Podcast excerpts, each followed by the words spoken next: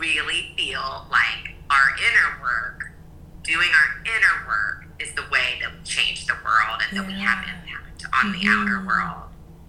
Um, and I so, so deeply, deeply believe and know in my heart that embodiment is the way to freedom and connection and joy and uh, all, all of those things that we long for. so now I'm moving into building a coaching business, but also writing a book.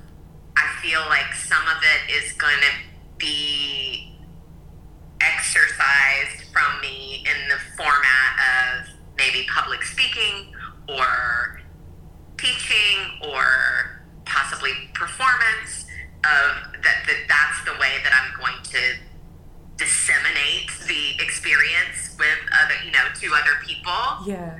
um, so that is in the works. And i'm still constantly working on and this has a place in all of these things that i'm mentioning. I'm still working on a solo performance piece that i have been working on for years now that i've performed along the way in its different iterations um, at different places uh, that's called Bicycle Face um, that is in my body and heart and mind is going to end up being an anthology of sorts with other uh, women and folks who identify as women and that's a thread that's through all of this too that i and i kind of i don't know how all of these things are coming together but i tell you what at this time in my life when i'm rounding the corner to 50 i'm coming in hot i'm 50 and it feels like all of these things are being braided together in this mm-hmm. sort of glowing golden braid Amazing. We all have a story to tell. The longer our lives, the richer our stories. When I look at you, I see a woman of strength, integrity, character, a woman who has seen hardships, struggles, pain, and loss, a woman who has compassion, love, courage, and power, a woman who has succeeded, failed, and learned, a woman who will continue to persevere and thrive. When I look at you, I see a woman who is wise, not withered.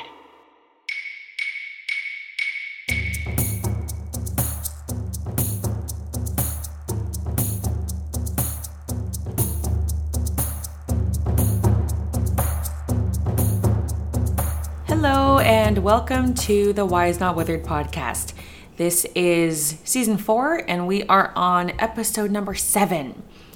So, today, or this month, um, our guest is Natalie Griffith Robichaux. Had to think a little bit to remember how to pronounce her name. Um, so I met Natalie at this retreat that I have met a few people at. Um, we actually talk a bit more about, um, yeah, you know, I, I think the people I've talked to um, from the retreat in our interviews, we've actually touched on different parts of the program, which is pretty cool now that I think about it. Um, so, a little bit more about Natalie. She does a lot of creative work with embodiment. So, what exactly does that mean? So, she started off with dancing, she does acting, she does teaching, mentoring, coaching, um, all from a body based perspective. She'll talk more about it, of course. Um, yeah, I just, I really love this interview. As I was transcribing it, um, listening to it again, I was just feeling so inspired. I feel like this is one of those interviews that I don't know. I, I just I feel like there's so many little nuggets and so many really great pieces of advice that I feel like I'll just keep coming back to this again and again and listening. Um, Natalie is so energetic and I mean, to, to like kind of ironically, she's energetic. I mean, talking about like energy work and all that kind of stuff. But yeah, she's she's so funny. We just we were just cracking up in our interview. It was, it was so fun. Um, yeah, so she talks about some of her work that she does. She kind of takes me through her her whole um, kind of like a life journey, um, especially in her adult life. Uh, she does talk about her childhood a little bit um, later in the interview, and then she talks about her own kids and um, experiences that have shaped her, I guess, um, as a mother, and kind of bringing all of this stuff together, which is pretty exciting. Um, yeah, so without further ado, here we go. Thanks so much for joining us on the podcast. Um, so, Natalie Griffith Robichaux. Cool. Yes. Got it. Yay. All right. So, what is your age? I am 49. 49. Gonna 50 in January. Amazing. When's your birthday? January 18th. Okay, cool. That's a little less than a month after mine. Ah, all right. Where are you? Are you a Capricorn, or is that after the I am a Capricorn. Okay. I'm very much a Capricorn. Yeah. Do you? Are you into astrology? Totally. I have been my whole life. It just makes sense to me. Mm-hmm. I'm a Um, Capricorn it- too. It, always has. Yeah. So like what what about the Capricorn sign do you resonate with? Like what comes to mind when you think of I'm a Capricorn? I'm uh, fiercely loyal.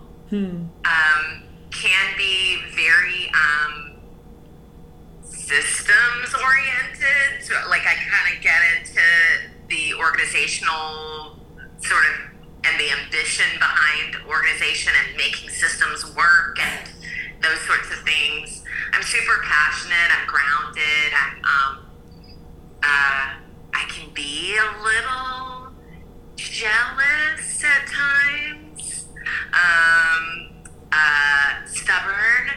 Um, what else? I mean, those are the things that come off the top of my head. Yeah. I, I live, I have th- three, including myself, three Capricorns in my house. My daughter's a Capricorn and my husband's a Capricorn. And then my son is a Virgo, so very different. But he's living with three Capricorns in, in the same building, so it's interesting. I'm just picturing all the rams butting heads. Is it is it like that? sure, there's some of that, but um, I think we're, we're all very passionate in our own ways. Yeah. Cool. Yeah.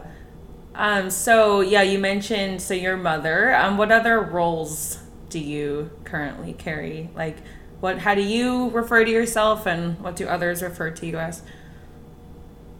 Um, I'm an artist, a performing artist, a teacher, a coach, a guide. Um, I've been shifting the sort of roles and names uh, as I've gotten older. Um, I've uh, become more comfortable with. Uh, taking up roles that I would have been um, timid, more timid about taking up before, and you know, when I was younger. Um, I like to refer to myself as a witch in, in the way that um, I uh, read this year a definition of a witch that an artist made, and I don't remember who said this. Um, maybe we could find it, but it was in an article in the New York Times about this this artist, and um, they said that a witch is a woman with unconstrained relationship to her power. Ooh. And so I was like, I want to be a witch, so I'm gonna start saying I'm a witch. I'm gonna invite that in. So um, I guess witch would be a role that I would like to embody and that I uh, try to embody. Um, uh, definitely mother, uh, friend, partner, uh, sister, daughter. Those are all very important to me. And you mentioned um, roles that you are becoming more comfortable with now as you're getting older? Is is that like specifically the witch one, or are there others? The like, can you talk more about also that? uh, some friends of mine, uh, some uh, a, a particular friend of mine who I consider a spiritual guide in my life, Mm-hmm. um, has been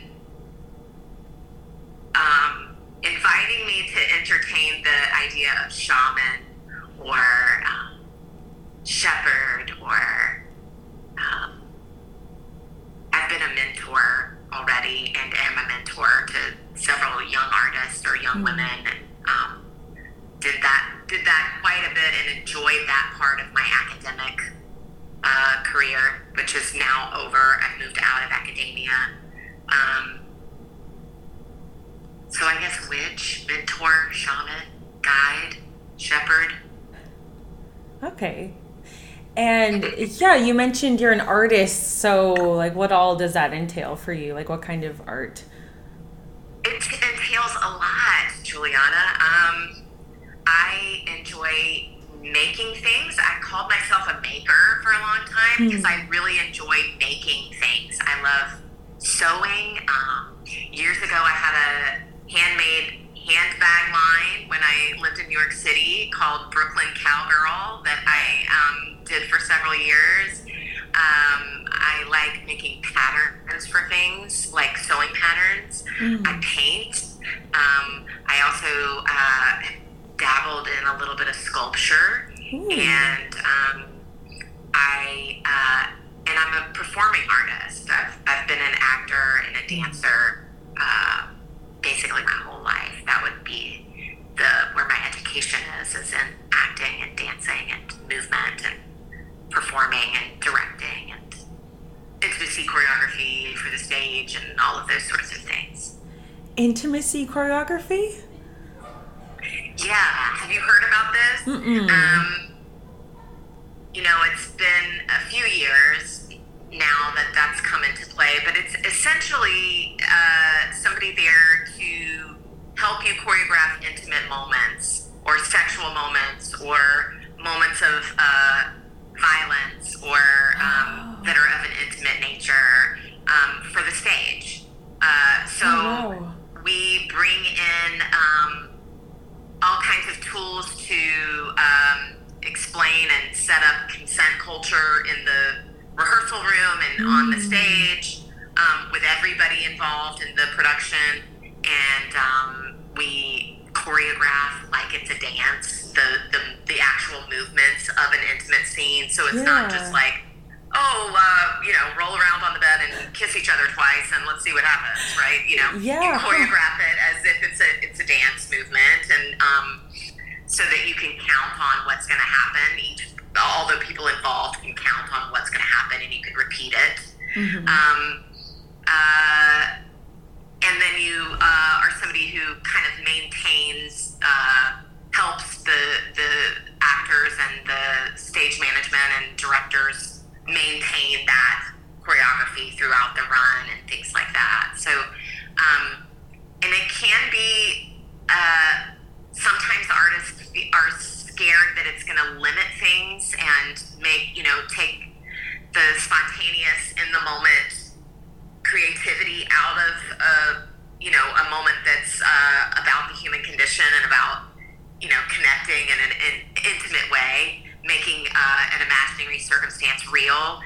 Um, but I've found that the choreography and the consent culture guidelines and all of those things actually just gives some guardrails so that then you can play jazz when you're up there so that it, it really just opens things up uh, uh, uh, in a huge way Interesting. Huh. Yeah, I never heard about that.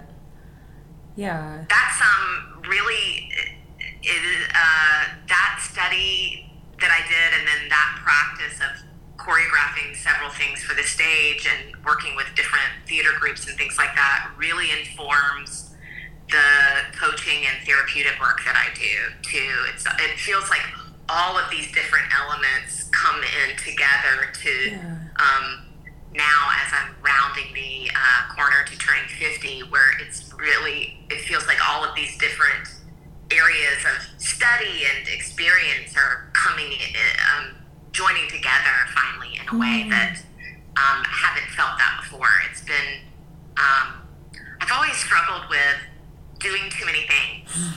Um, maybe that's something that you can relate to. I know that you are multifaceted. Yeah.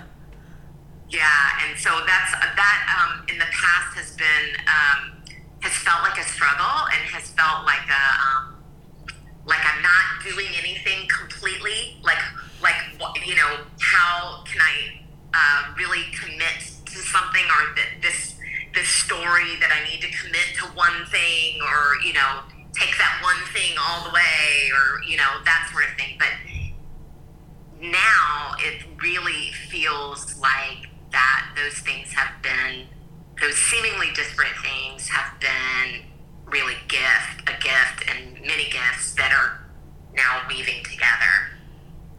Wow amazing. Yeah i really resonate with the with i mean like you said like so many different things yeah, that's really cool. Um, wow. Oh my gosh, there's so many different directions we could go in. Um, how about can you talk about your performing arts, how that has shifted? Maybe like how did you first get into it? I mean, I'm, I'm sure maybe like, you know, you were always dancing as a kid. Um, but like, how did that evolve and you were a teacher and now you do coaching? Like, can you just talk from more about like the the dancing lens and how that's shifted and changed and evolved in your lifetime? Yes, yes. Well, dancing is where I started, and um, the way that I feel it through is that it, it was always through my body, that mm. I was always really drawn to and excited by and thrilled by expressing myself through my whole body. Mm-hmm. And um, that was something that came really easily to me. Um, and it felt really powerful and impactful. It felt like a way that I could be impactful on an audience or mm-hmm. on, you know, um, using my expression through my body. And I maybe wasn't the most um, technically disciplined or um, uh, you know and my technical abilities were not always really really high um, just because of my sheer body shape you know? I, I don't know what you know about ballet or any sort of those dance things that they're very they can be very rigid and very prescribed and you know a certain body type is a dancer and you know, uh, other, and, and there were certain things that my body just wouldn't do, mm. you know, like there was a limit, right. um, even at a very young age, just because of anatomy. But I was always, always, always drawn to expressing myself with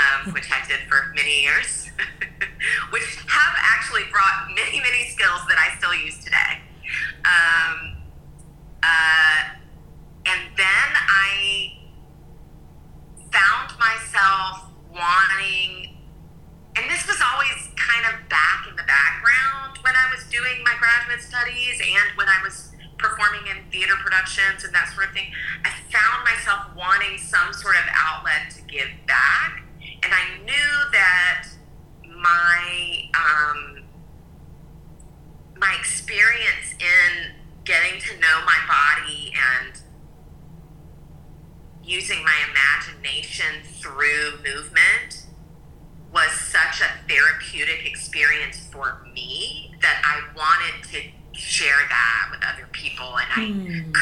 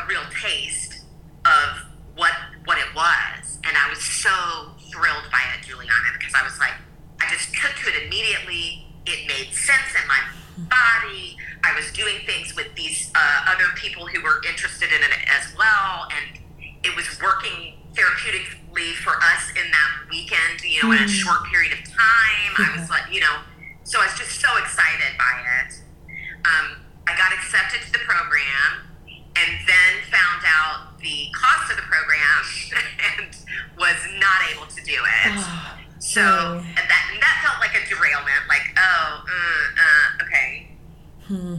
Um, but knew that I was still uh, interested in it. So I, I got a few books that were written at the time about it and started reading, eh, you know, as much as I could.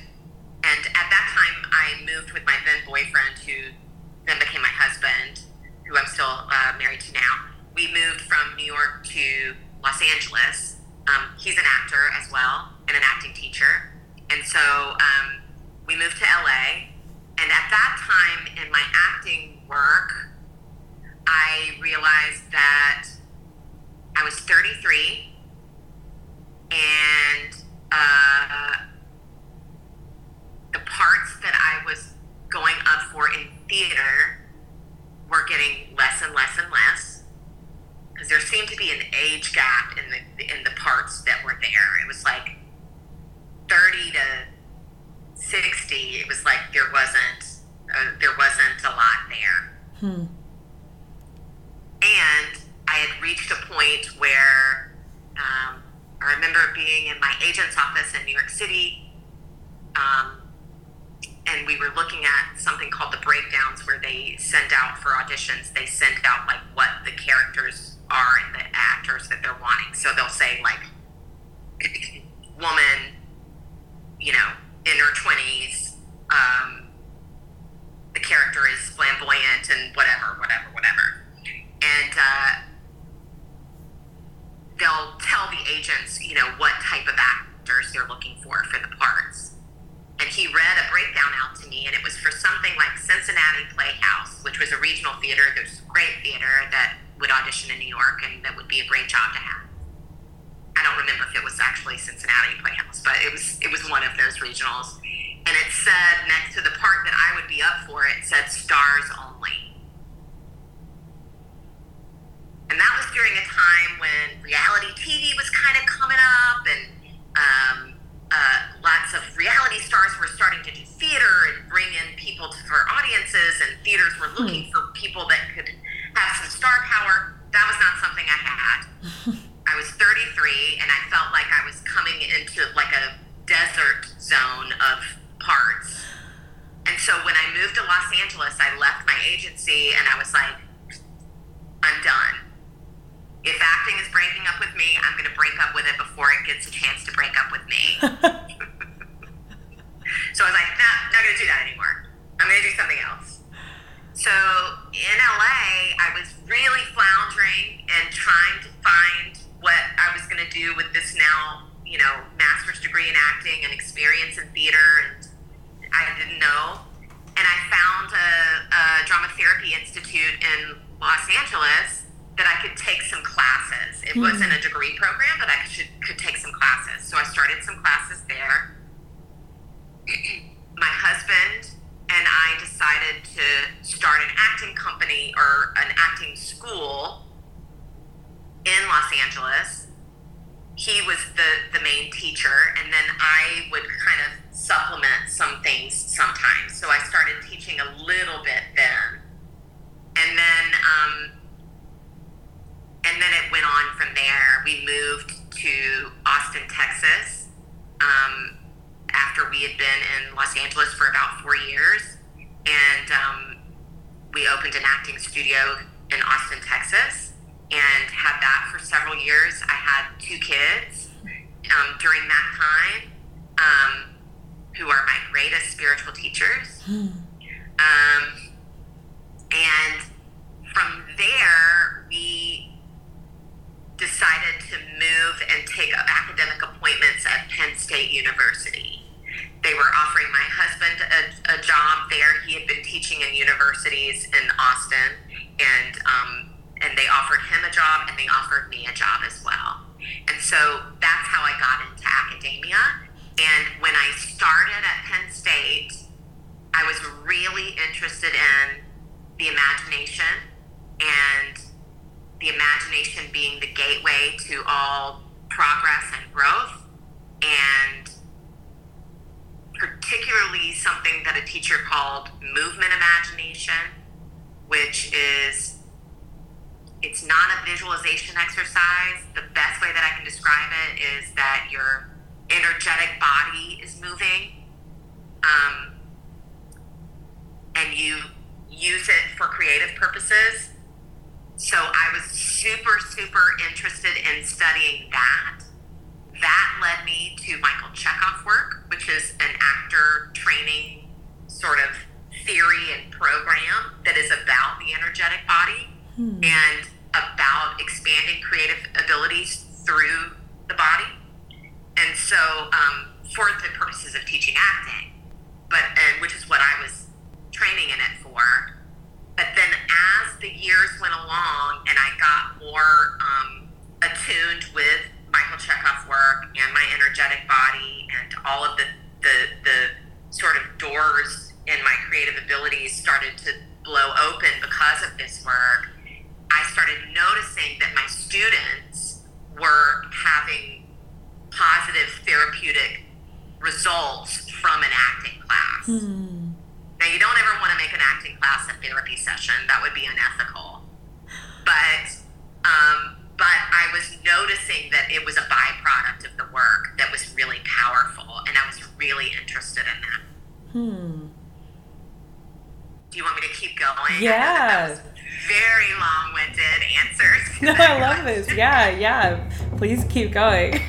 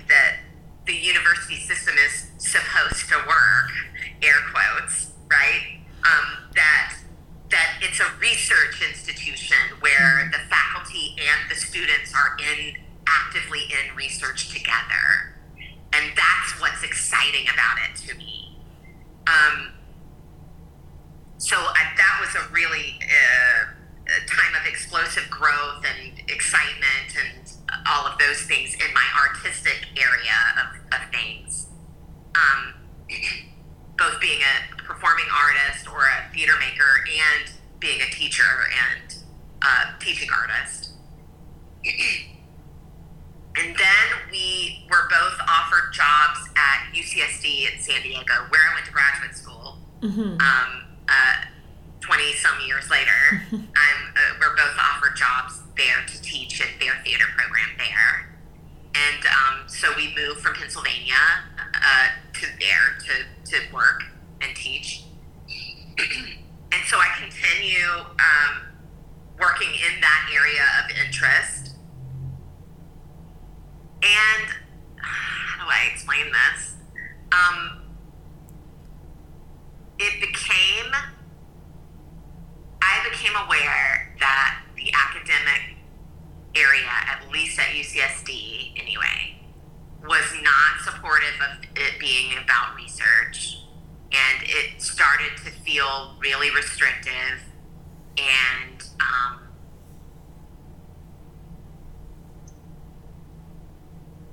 and this I was noticing at the same time that a large majority of my students were experiencing trauma or had experienced trauma that they were bringing into the classroom or that was coming into the classroom with them mm-hmm. because we were working on the body and right. expressing yourself and all of those things so it was it was it, it's impossible to you know, block that out, right? right? Yeah. To separate those things. Mm-hmm. and uh, I wanted to be able to support my students in feeling brave and mm-hmm. safe and those sorts of things. And I was really clamoring to figure out how to do that in a university situation and system. And uh, it just got murkier and murkier, and it felt, it started to feel dangerous to me a little bit. Hmm. Um, in the way of, uh, I didn't want to overstep anything as an acting teacher. I, I wasn't a trained therapist. I didn't want to overstep. And yet, so many of my students were coming to me asking me to support them in that way. So I I was like I became aware that I was interested in learning how to do that, right? How to use these processes for therapy, you know, for a ther- therapeutic purpose. Mhm. Um, and at that time, this is important because it is really a large part of my journey. And at that time, I started having chronic migraines and chronic body pain and uh, uh, joint pain and uh, low energy and Hmm. migraines that would take me out for days at a time and Wow. you know things like that. Um, it was a very high stress job too because of the way that the department was um, structured.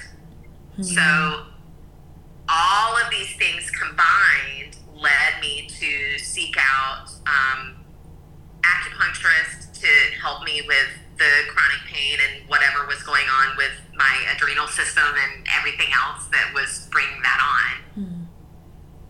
And this acupuncturist introduced me to Reiki, which is an energetic healing modality.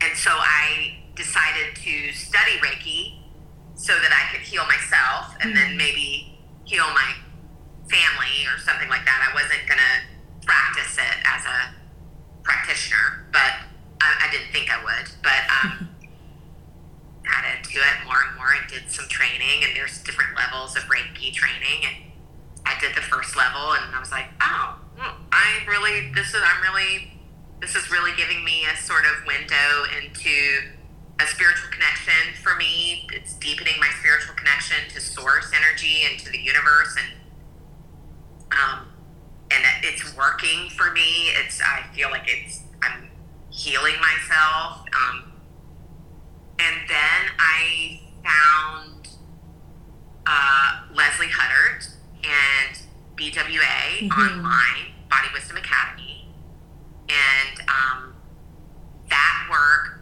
really seemed to come together with the Michael Chekhov work and with the, the all of the things that I had been doing before, and um, and even imagination work. So uh, I was really excited by that. And I went into that with the hope of healing myself, right? Um, just basically to stop the migraines because it was that that was the the main thing that was so, so uh, difficult. Yeah. And uh, the deeper I got into that work, I was like, ooh, I think I'm really, I started using some of the work with, you know, all the time as I'm going along, I'm still working on a solo performance piece with a friend of mine that I'm hmm. collaborating with. So I'm bringing in some of the things that I'm learning into that work and into making theater. And then I'm still mentoring students and young artists, which was my favorite part of teaching was the one-on-one with with artists who were, you know, needing support and guidance and a, li- a listening ear and you know some feedback every now and then and that sort of thing.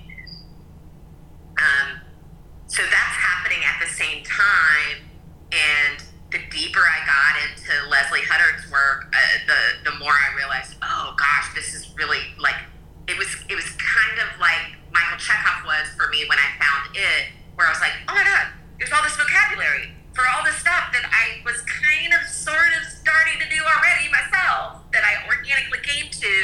And then there's all this vocabulary and mm. these folks who know all these and experienced all these things and, you know, who can guide me. And this was really resonating and things are changing for me and my body and in my outer world. And, you know, so um, I then went into her coach training program because I was like, yeah. Okay. Yeah that seems like the next step for me.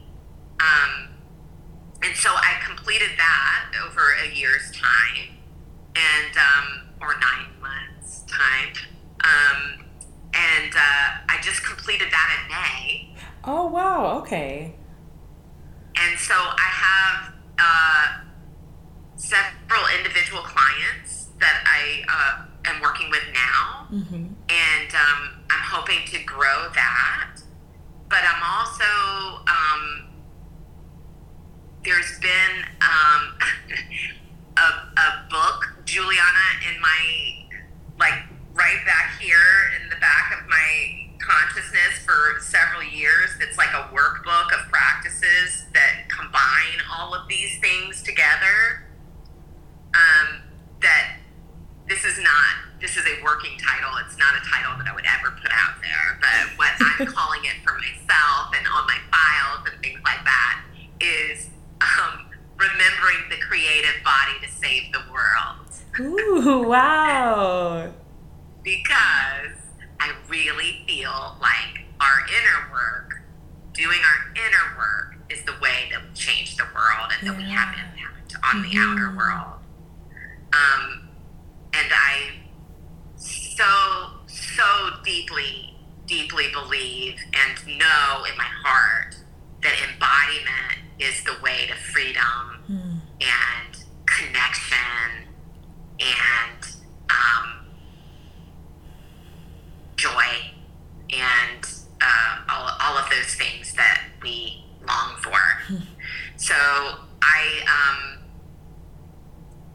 so now I'm moving into building a coaching business, but also writing a book.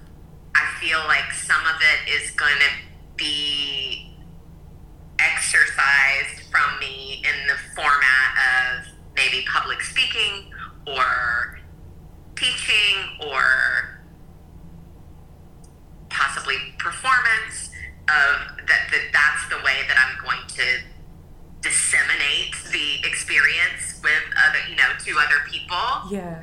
um, so that is in the works. And i'm still constantly working on and this has a place in all of these things that i'm mentioning.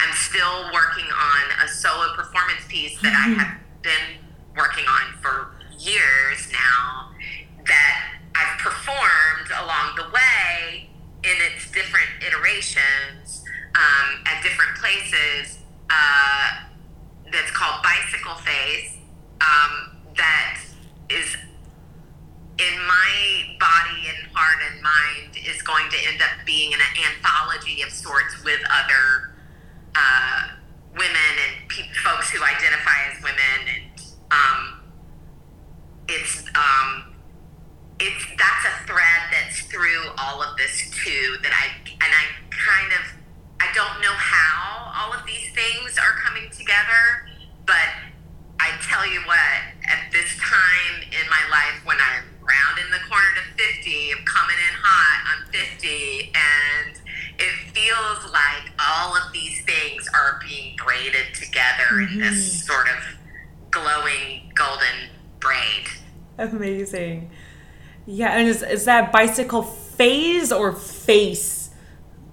Face, Face. Okay. It is based on, this is fascinating, it is based on a syndrome, air quotes, disorder, air quotes, um, that was during the time of late 1800s, during the time when hysteria and those sorts of things were medical disorders uh, for women. Uh-huh.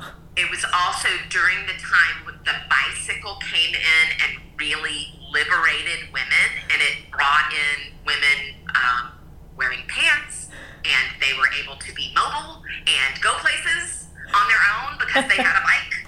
Um, you know, uh, uh, Susan B. Anthony was like, I think the bicycle has been the, the the one thing that's been revolutionary for women's rights in the world, and you know all of these things. So this is happening with the bicycle, and this uh, male doctor. Um, oh my gosh, he has such a fantastic name, and I can't remember his name right now. It's going to come to me, but it's so fantastic. It's like that is not really his name, but it is. Um, anyway,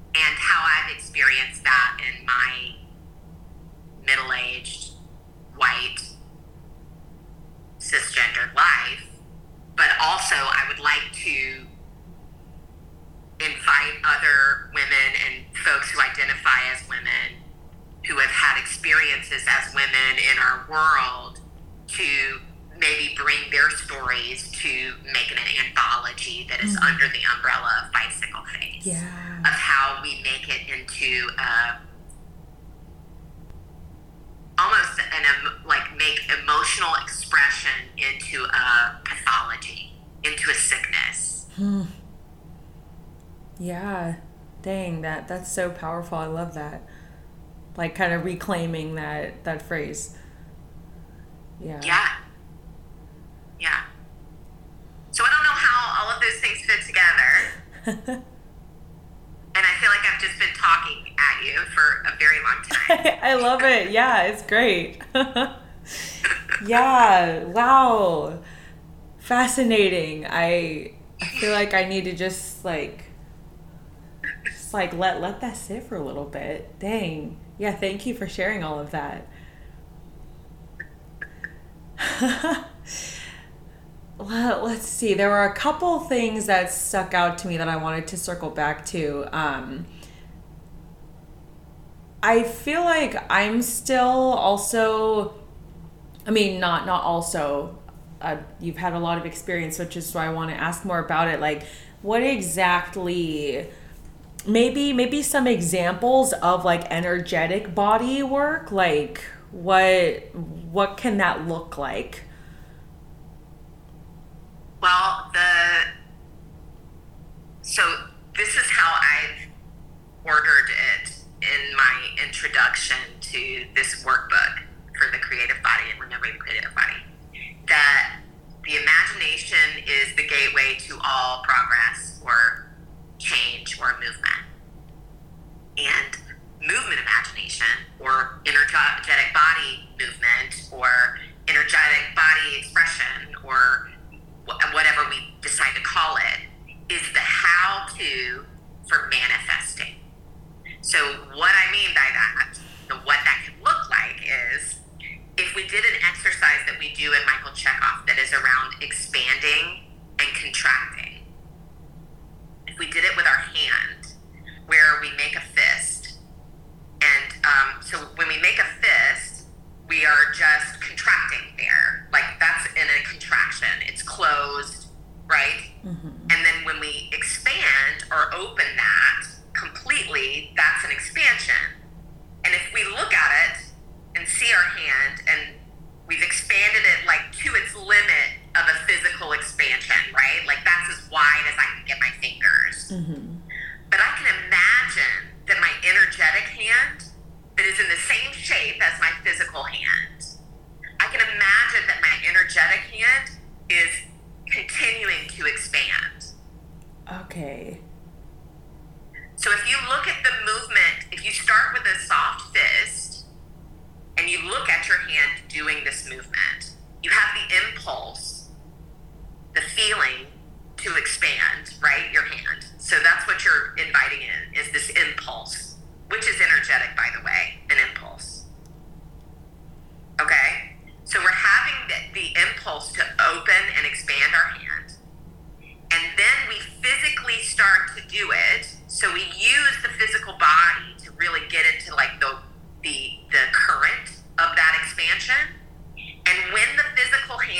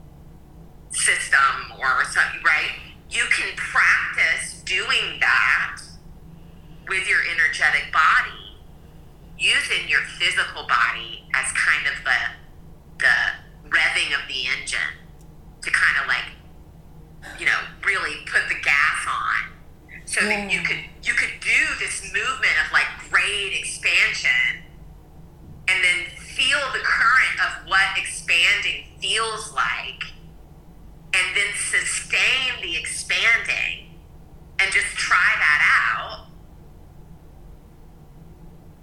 what does that feel like? I know that I want to take up more space in my life. So I'm going to do a practice of expanding, like into this star shape. My legs are spread, my arms are open wide, and I am really trying to get into that current of, of expansion, right?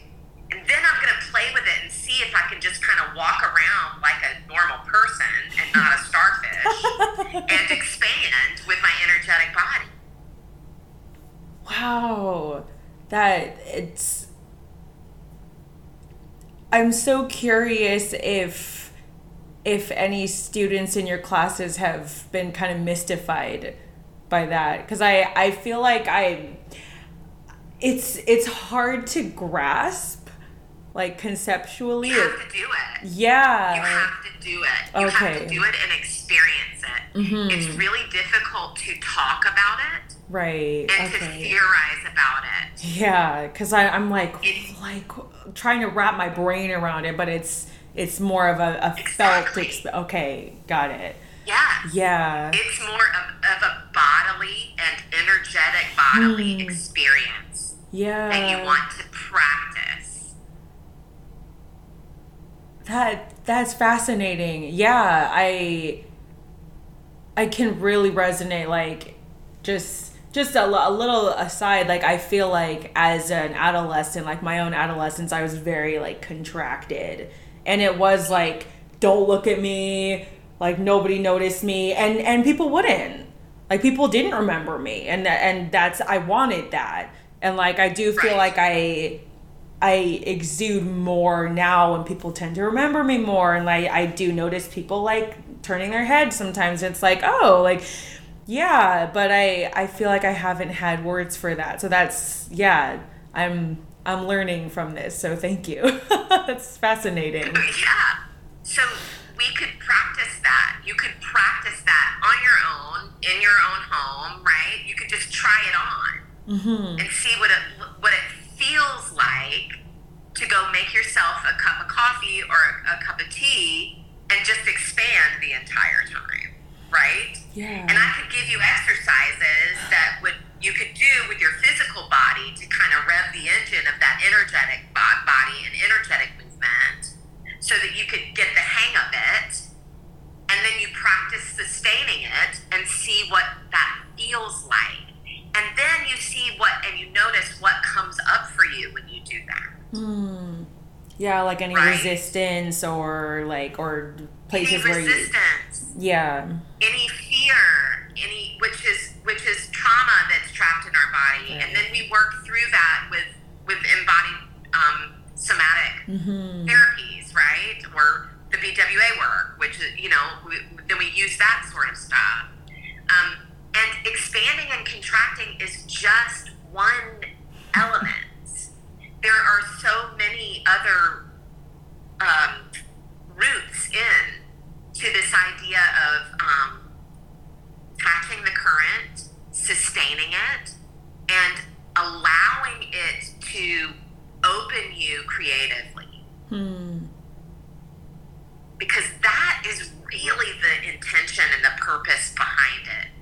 Um, behind all of these practices is just to open you creatively, to open your creative abilities. hmm Yeah.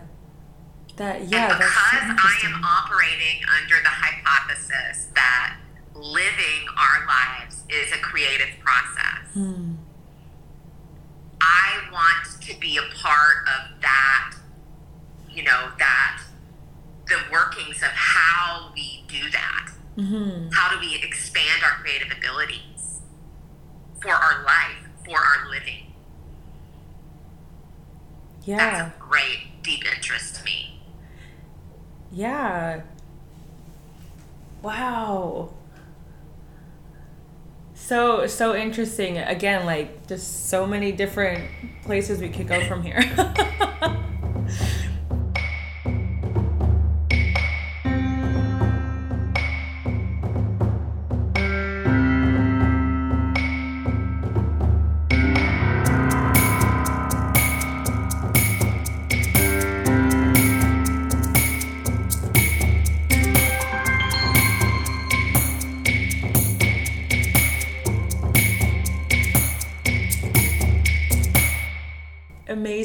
Yeah, and it's I th- I'm just picturing like it doesn't even have to do with the size of your physical body. It's like like I I'm just picturing like very opposites. Like my mom was a very very teeny tiny person. She was only 4'10, but she just had this huge presence. Like just such a bubbly like in, exuberant just like I feel like everybody just loved her so much. And and then I'm also imagining like former classmates that I had who were very like tall or like big people, but were just very like like not necessarily doing this, but sometimes, and it would be like, oh, I didn't even see him there, and it's like, wow, he's like such a big person, but like very small like energy. So yeah, just very interesting. Just kind of looking back at like different people's presences and how how they show up energetically. Yeah, that that's just fascinating. Yeah, and too, Juliana, like it, it, it's also you can work with it metaphorically or image wise, right? For therapeutic reasons, like um, how do I show up in my office or in my work relationship or in my intimate relationship or um, you know with my 50% line? am I taking up all of my space? Yeah. Or am I am I contracting energetically in some way so other folks are just trampling over that 50% line? Yeah. Because I'm letting that happen because I'm not taking up all of my space. Mm-hmm.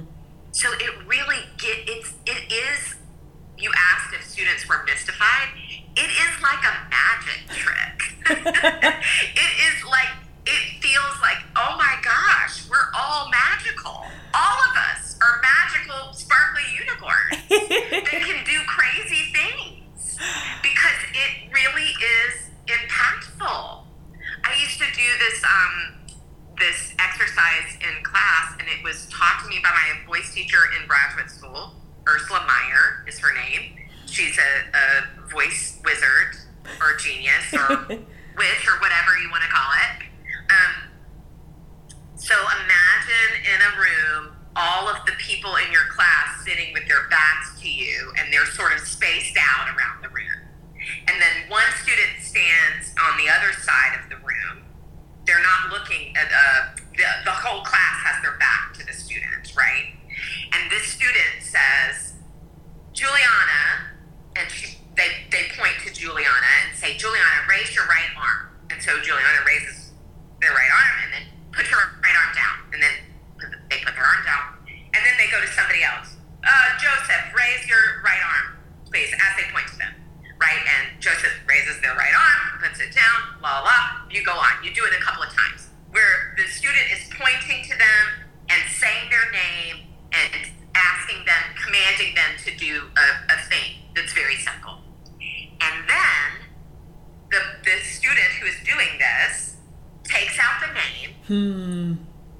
They still point and they say, raise your right arm.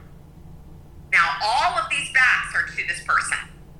So the group doesn't know who they're talking to, the student is talking to. However, inevitably, the person that they're pointing to will raise their arm, or that group of people that's in that area knows that it's coming at them. Hmm. That is an energetic exchange.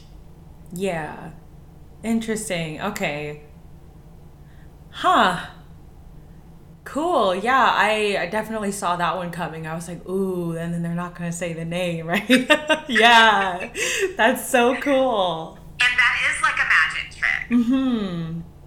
And it is also like with what's the thing that Spider Man, what they, that, that he says to Spider Man? the Spidey, the Spidey senses, or or oh, with, with great, power um, comes great responsibility. yes, right. And, and, it, and it's for all of us, right? Mm. That we hmm. have we have great responsibility because we are so powerful. Right. Yeah. Wow.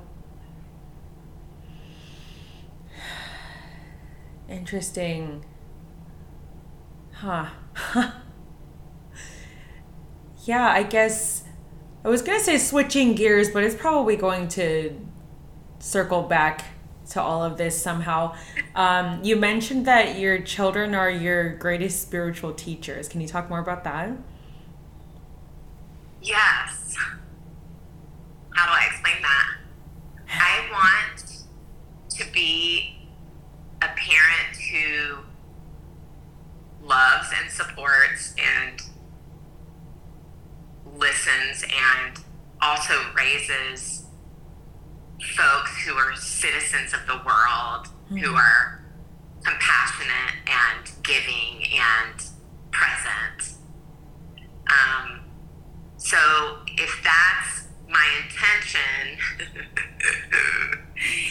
I have to do work on myself because inevitably your kiddos are gosh, how do I explain this? I mean, my daughter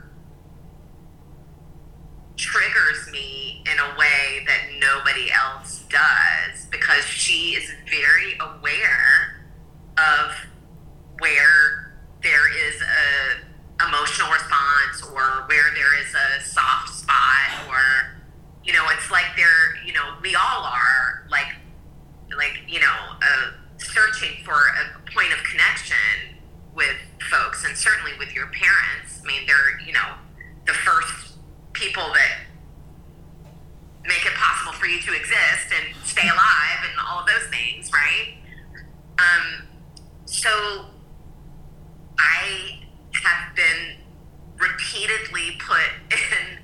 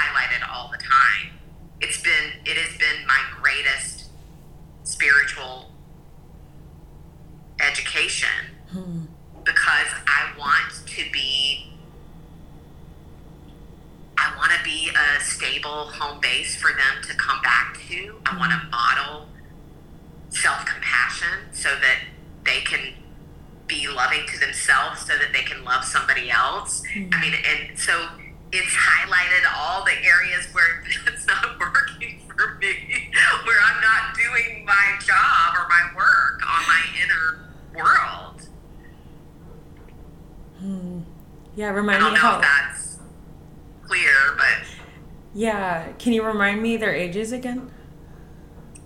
Um, Vivian is 11 and Gus is 14. Oh, wow. Okay. So definitely getting into that age of like, what do I let them do and learn on their own? How much do I need sure. to protect them? And yeah, I mean, I, I don't understand from a firsthand experience as a parent yet, but that does seem like a, a tricky age where they're definitely becoming their own person, but they still need a bit of guidance, right? yeah, and just mothering does that. Hmm. Mothering does that to you, where you are aware of that from it. I mean, I can only speak from my experience, and I had both of mine. I had them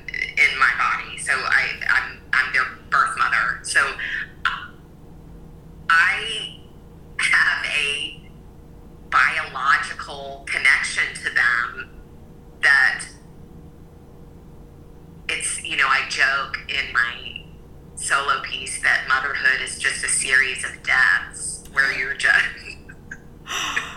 Wait, yeah, how?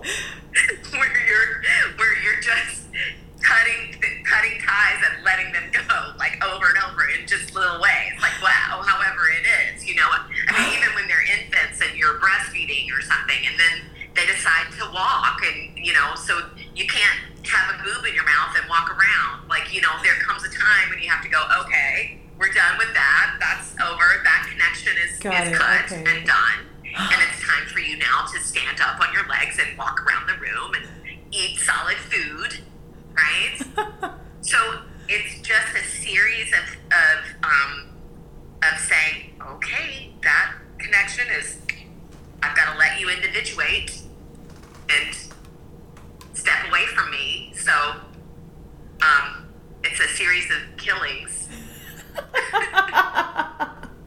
Damn. right? it's the dark comedy of mothering. Wow, I I have never heard it phrased like that. That's that's great though. Oh my god. Well, I mean, nobody tells you that. I mean, but it starts from the beginning when they're in. I mean, I remember wanting to, you know, part of me wanting them to stay in the womb and in the body because I can control the temperature in there. I control the food that's going in there. I control what they're listening to.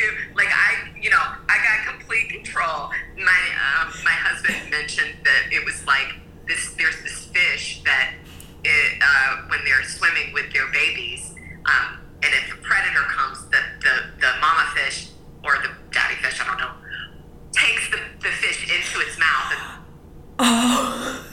just like holds them in there. and then when it's safe, he's like, ah, lets them out again, and they swim around, and then oh, like holds them in its mouth, and then you know. And I remember having that feeling of like, oh, I kind of just want to keep them in there because I know that everything's safe and okay in there, and you know. But then you, they have to be born. That's what happens. It's just that it's a series of deaths and rebirths Wow. but there's a severing of that connection to to you biologically, physically, you know, anatomically. They come out, and then they're separate from you. Right. Yeah. Holy shit. yeah, that's that's crazy. What can you remember from your own experience as a child like with your mother? Like do you remember any of those like separation things and like can you just talk about your own relationship with your mom? Yes, yes. Um, and I would say this is my biggest. Don't know if it's this way for everybody, but my greatest love and my greatest wound is with my mother. And um, my mom is a beautiful person, a giving person, and was not emotionally available and was going through some tough shit when I was born.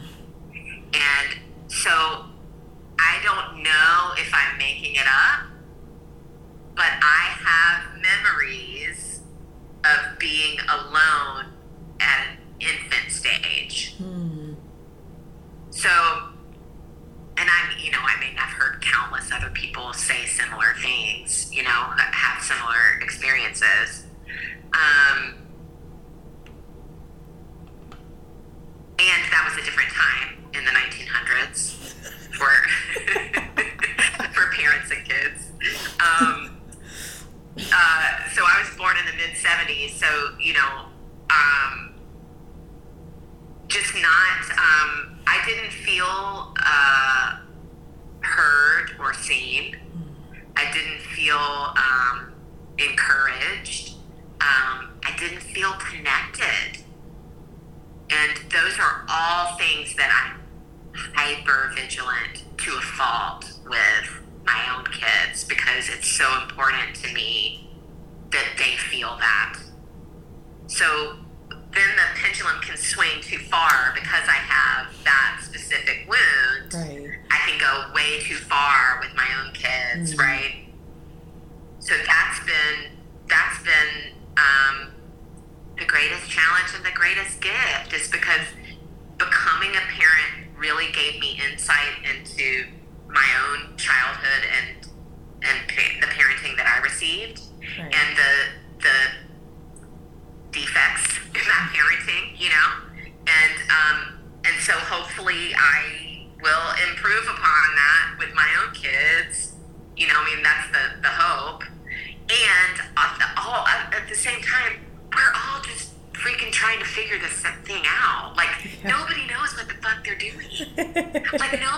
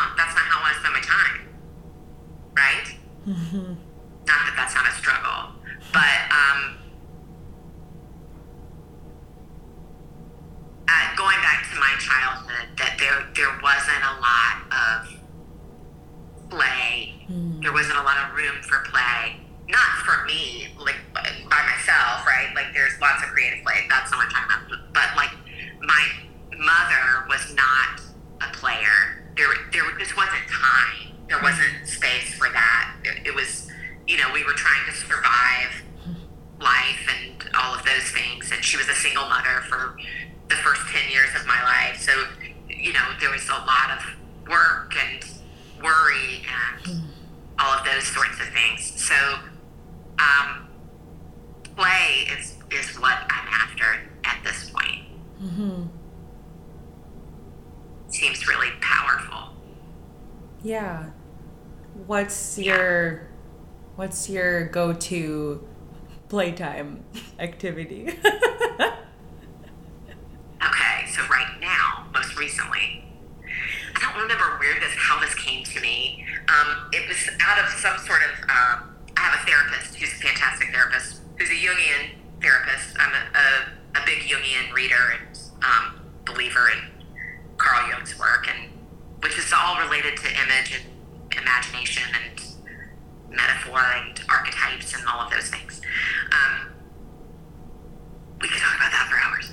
Uh, but um, uh, I don't remember what she, what prompt she gave me, or something, or if I, if I had a dream about it, or if it was like in a in a like meditation or something, but I had this image of like a 1970s me in like bell bottoms and like a halter top or something and the sun was shining and there was like some like Shuggie Otis or like some something like that like something playing that's like joyful jive like walking down the street kind of like montage in the city kind of thing. And so I like to put on that music and embody that bell bottom halter top walking and strutting in the sunshine kind of part of me. And it immediately brings in play. Hmm. If i'm just like jiving to some really good 1970s groove i mean that immediately brings in play. So dancing moving um, dancing in a silly way um, dancing with my kids or trying to embarrass my kids in the grocery store. That's something I love doing. oh, I love that. um, they're always like, Mom. Their thing lately is, Mom, you are talking so loudly. I'm like, nobody's listening to me. Nobody cares. Um, so dancing, music, um, pretending, um, I love words. I love uh, making words funny or, you know, making some analogy that makes my husband laugh. If I can make my husband laugh, I, I mean, I feel like I've won. Um, that's a hard, a high bar to, you know, and I, it, that makes me so happy. I feel such a sense of accomplishment if I'm able to make him laugh with some sort of wordplay. Um, and I like drawing. If, if it's like some sort of uh, alone play, I really love drawing or uh, just messing around with um, collage or gluing stuff together, or, you know, that nobody's going to see ever. and I love riding a bike. I love riding a bike. Speaking of bicycle things. yeah. And I have this as a reminder. It's just a postcard, but I think it's an actual photo Uh huh. from the 1800s of a woman on a bike. Amazing. Is she holding? What? What is she holding? I think she's holding a glass of wine or some cordial or something. That's great. It, it sounds like play is more of a state of being than like a specific thing. Is that? Am I hearing that correctly? Yeah, but I'm into finding other specific things that bring that on, you know? Mm-hmm. Yeah, I don't know what that is going to be in the second half of my life, you know? Yeah, that's great. Wow. Hmm. Let me see. We've we've covered most of my questions. um. Okay. Yeah. How how do you tend to recharge? Like, so you work with people and you have your own kids. Like, how do you maintain your 50% line and like what do you do to like for self-care and recharge That's a big one. And that is a constant negotiation with time and uh, how to do that. And I'm, you know what? I feel like I am in the act of figuring that out weekly, daily, Right. you know? Um, lately, it has been about slowing down for me hmm. and uh, allowing allowing things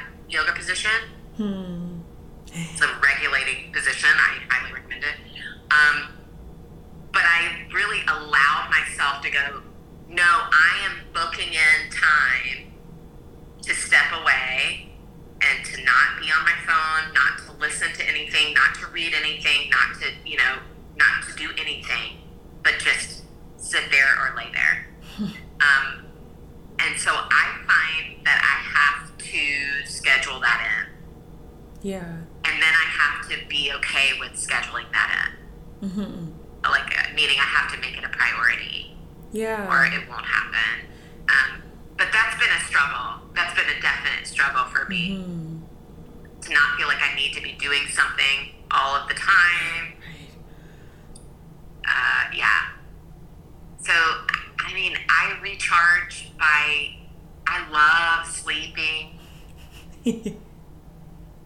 I love nice bedding and pillows. I love, um, I love reading and I love watching television. I I love watching television. I watch a lot of television. Mm-hmm. Um, I went through a stage where I really loved watching reruns of The West Wing okay. because it wasn't. there was nothing in there that was like highly traumatic or traumatizing to watch, and it was coupled with some political intrigue and interest with some humor. And I was like, oh, yeah, that's my jam, man. That's my jam. Let me watch that before I go to bed for an hour. Yeah. nice. and then, I have yeah. To, I have to alone time recharge. Mm-hmm. I have to alone time recharge. I have to, uh, very sound sensitive. Um, I'm sensorially sensitive. I'm a, I consider myself an HSP, a highly sensitive person. So I, I have to turn things off. I have to do things like if we're in the car, I might be like, hey kids, we're not listening to any music right now for this 10 minutes. We're just going to drive.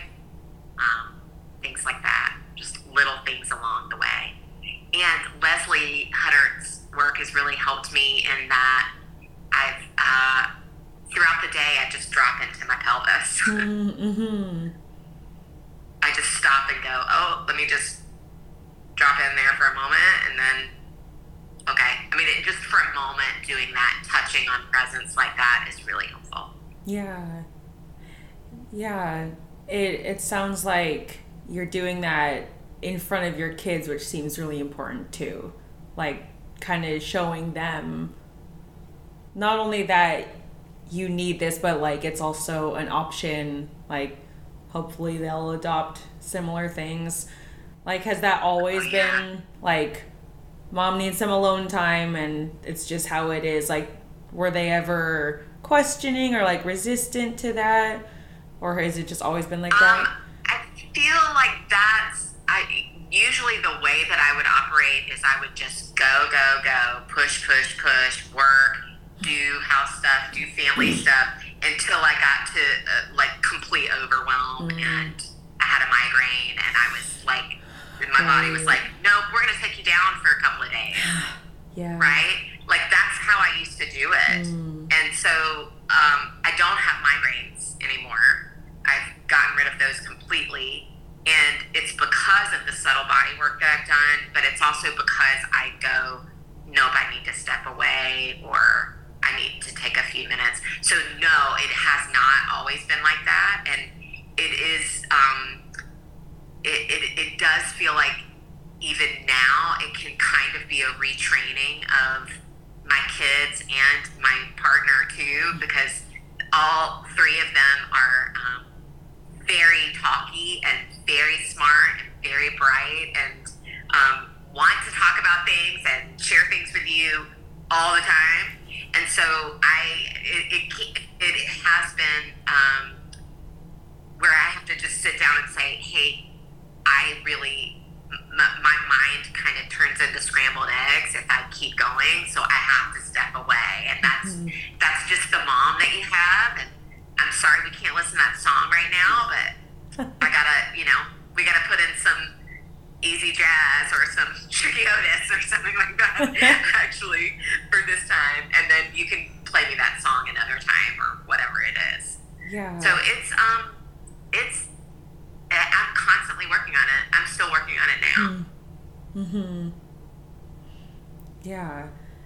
All right, just a couple more questions. How do you define success?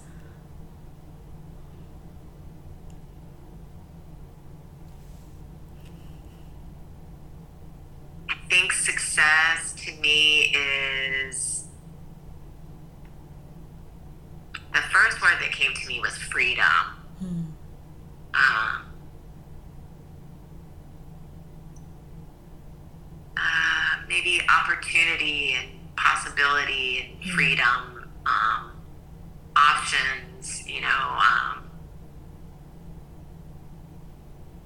that seems like great success to me is when you're in the place of feeling that, of embodying those things. Yeah. Um, and I think you know, uh, success for me would will be or is being able to love and take care of the people that mean the most to me. How I want to be able to do it, you know, in a way with that has integrity and tenderness and care in it. Yeah. Yeah. Yeah, I love that. and you already kind of touched on this. Um, my last question is what are you looking forward to? You did mention that everything's kind of coming together. You have your solo work, you have your workbook. Is there anything that you hadn't mentioned or anything more you want to elaborate on with any of this? I'm really looking forward to like what's next, like what's coming down the pipe. Like I, I mean, I'm, you know, um, looking forward to like what my kids are going to be into, or what they're going to do, or what they're, you know, what they're going to show up with and bring to to us and bring home, or you know, um, bring to dinner when we meet them out somewhere when they're grown up or something. You know. um, I'm looking forward to that. I'm looking forward to. Um, I'm looking forward to feeling more and more freedom in my body, and because I really want that. Um, uh, you know, I've seen some older friends that really have that, that really have a certain groundedness and who they are, and then also just an, a freedom freedom of expression that is um, huge, and I'm, I'm looking forward to deepening that for myself. Yeah. Yeah. Amazing. Well, thank you so much. I I feel like I learned so much. oh, that's awesome. Thank you for saying that. Thank you for asking me to do this because this is um I don't ever do this. I don't ever talk about my journey or you know with anyone other than myself or my journal. Mm-hmm. yeah, I love it. So inspiring. So many, so many little nuggets. Do you have? Um, I know you have a website. What is your website? My website is creativeworkwithnatalie.com. Okay, cool. Creativeworkwithnatalie.com. And do you have any other like social media or anything else you want to leave? Not yet, but it will be around creative work with Natalie for sure. Yeah. Cool. Awesome. Well, I'll put a link to that. And yeah, thank you so much. Thank you. Thank you.